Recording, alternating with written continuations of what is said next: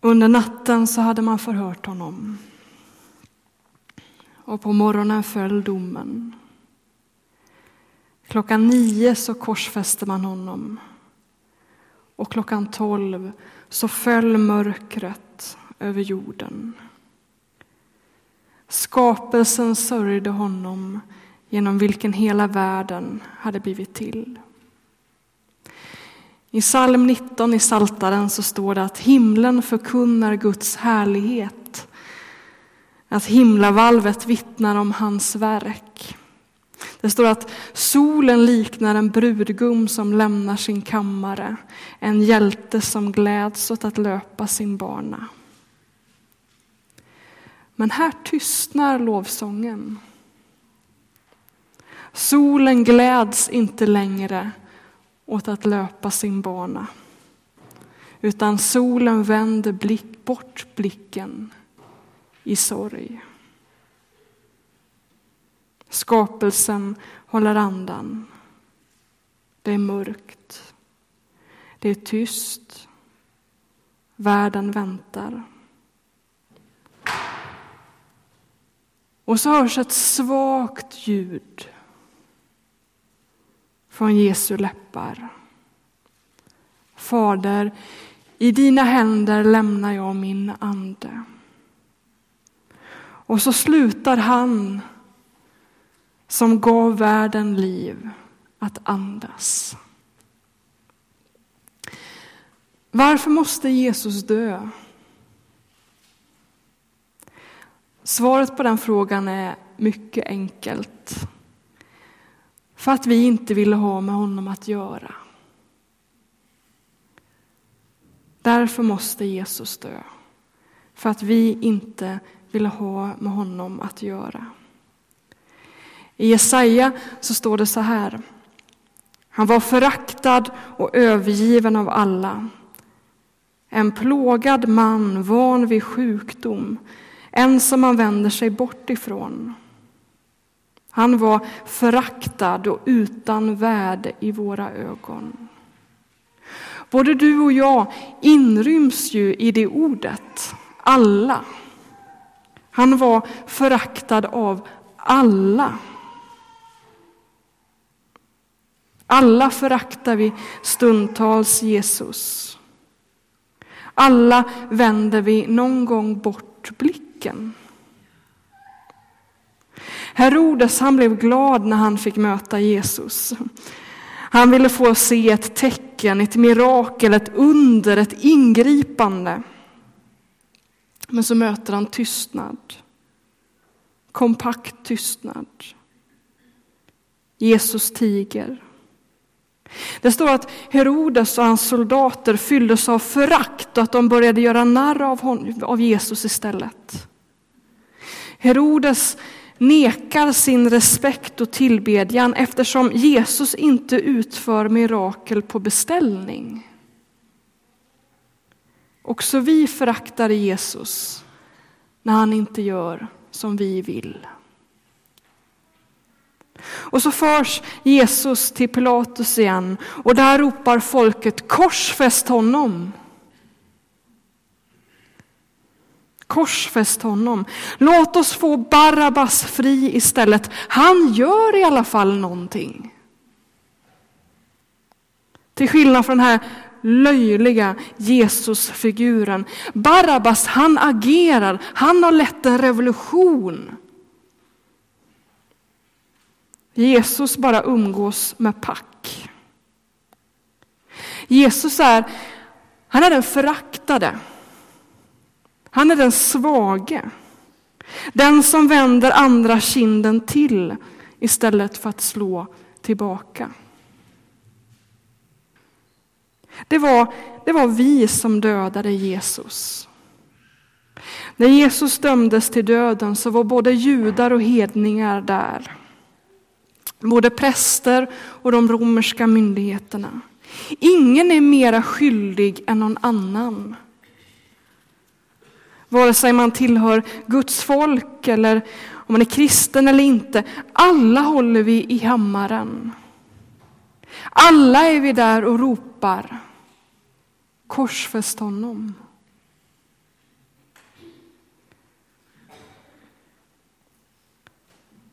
som Hans läste förut. Jag var hungrig och ni gav mig inte att äta.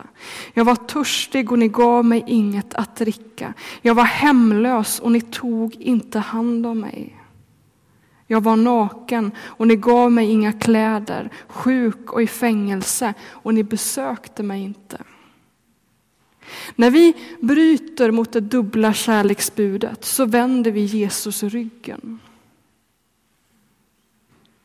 Vi föraktar honom. Han är utan värde i våra ögon. Vi struntar i honom. Vi ignorerar honom när vi möter honom i den som söker hjälp. Det är vi som avrättar Jesus genom vårt förakt, vår brist på kärlek, vår brist på tålamod, vår kärlek till pengar, vår kärlek till makten, vår avund, vår vrede, vår likgiltighet. Genom vår ondska så avrättar vi Jesus. Och jorden sörjer. Solen vänder bort sitt ansikte och det blir mörkt. Det är tyst. Men så hörs ju den där bönen från Jesu läppar. Fader, i dina händer lämnar jag min ande. Det står vidare i Jesaja. Men det var våra sjukdomar han bar. Våra plågor han led. Han blev pinad för våra brott. Sargad för våra synder. Han tuktades för att vi skulle helas. Hans sår gav oss bot. Jesus finner sig i lidandet. Han finner sig i att vara den föraktade. Och så frälser han oss från vår ondska. Hans sår ger oss bot. Och det är någonting som inte går att förstå. Det kan bara tas emot i tro. Jesus kallas för i Johannes evangeliet för Guds lamm. Johannes döparen pekar med hela handen och säger: se, där är Guds lamm som tar bort världens synder. Se, här är han som klär skott för världens ondska. Han som bär den på sina axlar. Han som blir till ett med synden och bär bort den. Och Johannes skriver i sitt första brev att den som träder in i ljuset och erkänner: ja, jag är skyldig till Jesu död. Det är min synd som är orsaken till detta. Den som bekänner sin synd, den renas genom Jesu blod och blir befriad. Och det där är svårt, för vi flyr mycket hellre. Visst, vi kan gömma oss i diffusa fraser om att ingen är ju perfekt och det brister ibland och... Men att bli konkret inför Gud och kanske inför en annan människa och säga: jag föraktar den som är fattig. Jag vill inte ha med dem att göra. Jag har förtalat en person på min arbetsplats. Jag har varit delaktig i mobbing. Jag är girig. Jag vill ha mina pengar för mig själv. Jag har varit otrogen. Jag har brutit mina vigsellöften. Jag hyser hat mot min nästa. Hur blir man fri från själviskheten? Hur blir man fri från vreden? Hur blir man fri från det som är ont och som förstör den här världen? Genom att bekänna. Inför Gud och ibland också inför en annan människa. Jakob skriver så här i sitt brev: bekänn därför era synder för varandra och be för varandra att ni ska bli botade. Jesus är Guds lamm som tar bort världens synder. Men man måste bekänna sin synd och i bön vända sig till Jesus för att bli befriad, för att bli botad, för att bli försonad, för att bli helad. Människans ursynd är högmodet. Enligt berättelsen om Adam och Eva så ville människan själv vara Gud. Det var motivet till att hon åt av kunskapens träd. Hon ville bli som Gud. Och det är högmod. Att ta Guds plats. Och när Gud i stillhet konfronterar Adam och Eva, när det står att han kommer gående i trädgården och frågar vad de har gjort, så skyller de ifrån sig. Och det är också högmod. Paulus skriver i första kapitlet i Romarbrevet att människans ursynd är att hon inte har vett att säga tack Gud för livet. Att hon inte förmår böja sin kropp i tillbedjan. Och det är högmod. Att vägra Gud sitt tack.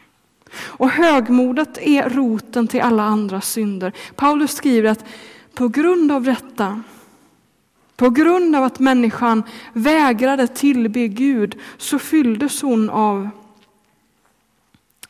elakhet, själviskhet, ondska, avund, blodtörst, stridslystnad, svek, illvilja, skvaller, fräckhet, skryt, trolöshet och kärlekslöshet. Högmodet är upphovet till alla dessa synder. Men det här högmodet, det bryts när människan böjer sina knän och säger förlåt mig. Det är på grund av min synd som du blev korsfäst. Tack för att du vänder andra kinden till och lät ditt liv bli ett offer som gör synden i mig maktlös. Herre, jag kan inte förstå det. Det går över mitt förstånd. Jag vet inte hur det här går till. Men i ödmjukhet väljer jag att tro att det är sant. Jag ödmjukar mig och väljer att tro på denna dårskap. Jag väljer att tro på en korsfäst Gud. En Gud med sår. En Gud som väljer korset, lidandet och förnedringen. Det är ödmjukhet. När vi ser på Jesus så ser vi vår egen synd och vår befrielse samtidigt. Och det måste få vara så. När Jesus berättar för Nikodemus varför han har kommit i Johannes 3. Ni vet det där kapitlet där den här kända versen finns. Så älskade Gud världen att han gav den sin enda son. Strax innan det så säger Jesus att hans kropp måste hängas upp. På samma sätt som Mose hängde upp ormen i öknen. För att den som tror på honom ska ha evigt liv. Jesus ska bli upphängd som ormen i öknen. Och då kan man fråga sig, vad var det för orm? Jo, under Israels 40 år långa vandring i öknen så tappade de tilliten till Gud många gånger. Och i fjärde Mosebok kapitel 21 så berättas det om hur de vid ett tillfälle började klaga och smäda Gud rakt i ansiktet. Och då sände Gud giftormar in i lägret. Och då kom de till insikt och de sa till Mose: vi syndade när vi klandrade Herren. Be till Herren så att han tar bort ormarna. Och så går Mose för att tala med Gud. Och då säger Gud, jag kommer inte ta bort ormarna. Men gör en kopparorm och häng upp på en påle. Och om man har blivit biten av de här giftormarna så ska man se upp på ormen och bli botad. Och det Jesus säger är att han är som den där kopparormen. Frestelserna finns kvar. Du och jag syndar varje dag. Ormarna finns kvar mitt ibland oss. Det var vi som släppte in dem. Nu får vi dras med dem. Men den som ser upp på Jesus blir botad från ormens gift. Från syndens konsekvenser. Och när israeliterna såg upp på ormen blev de både påminda om sin egen synd, om de giftormar de hade släppt in i världen, och befrielsen, frälsningen, Guds kärlek. Och så är det när vi ser på Jesus. I korset så ser vi vår egen synd och vår befrielse. Och de måste få höra samman. Och därför behövs en dag som denna när vi tar tid för besinning. När vi ödmjukar oss. För när vi gör det så nås vi av insikten om Guds kärlek. Det var bara Maria, Jesu mor och evangelisten Johannes som vågade stå kvar vid korset. De andra vände bort. Petrus flydde i skam. Han klarade inte av att se Jesus i ögonen. Men Maria och Johannes står där vid korset. Och det finns ingen annan än Johannes som skriver så mycket om Guds kärlek. Det var han som vågade stå där och se.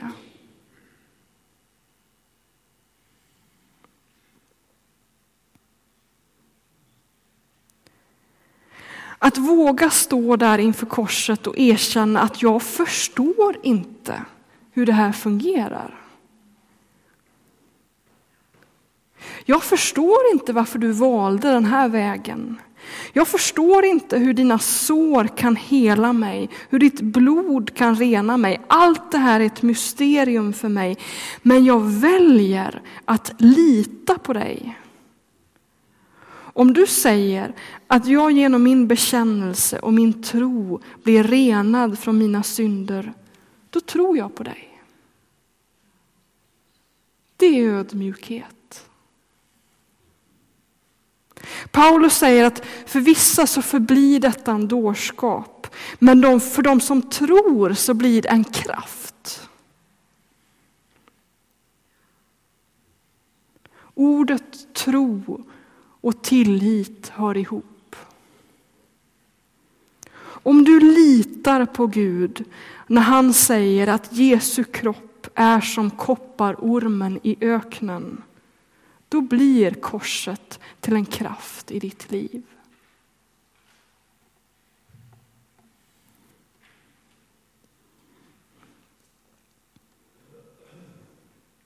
Men du måste ta tid för besinning. Du måste ödmjuka dig.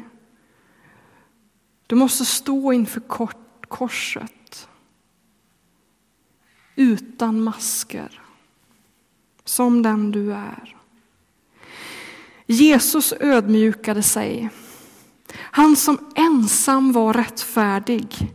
Han struntade i sin heder. Han struntade i hur människor skulle uppfatta honom. Och han dog som en syndare.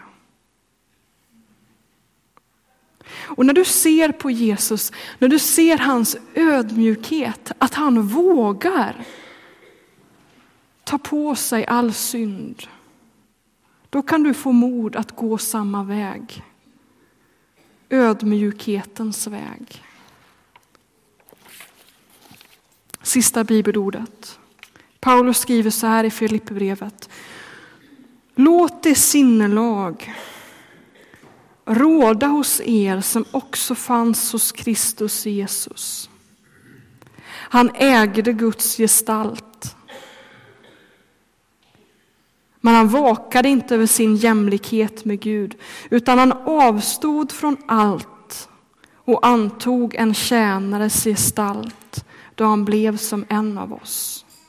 När han till det yttre hade blivit människa gjorde han sig ödmjuk och var lydig ända till döden. Döden på ett kors. Därför har Gud upphöjt honom över allt annat och gett honom det namn som står över alla andra namn. För att alla knän ska böjas för Jesu namn i himlen och på jorden och under jorden. Och alla tungor bekänna att Jesus Kristus är Herre. Gud Fadern till ära. Salmen vi inledde med är inspirerad från den här texten. Hur Gud ödmjukar sig i Jesus. Hur han stiger ner i smutsen. Att han tar den på sina axlar trots att han är den högste. Trots att han är den helige. Och därför är han värd ännu mer av vår lovsång. Och en dag kommer alla människor att bekänna storheten i detta faktum. Men i väntan på den dagen får vi gå samma väg. Ödmjukhetens väg.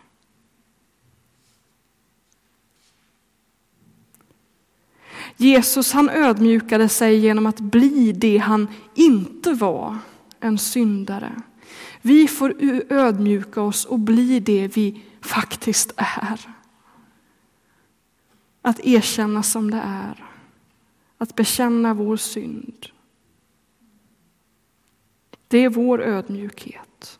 Och när vi går den vägen så blir vi till det som vi inte är. Nämligen heliga människor. Vägen är ödmjukhet. Det är Jesu väg. Och det är vår väg. Och så bryts högmodet i våra liv. Det som är källan till ondskan. Det bryts inte helt och hållet. In till Jesu återkomst i härlighet så får vi brottas med det högmodet i våra liv.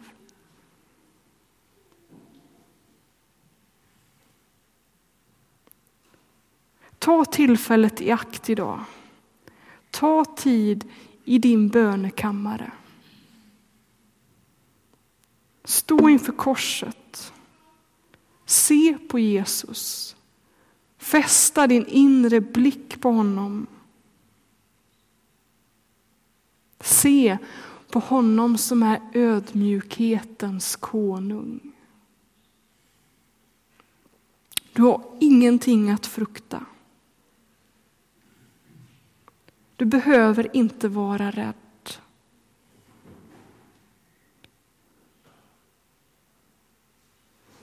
Du får träda fram och du får möta kärleken. Du får nås av den insikt när du träder fram som den du är inför korset. Amen.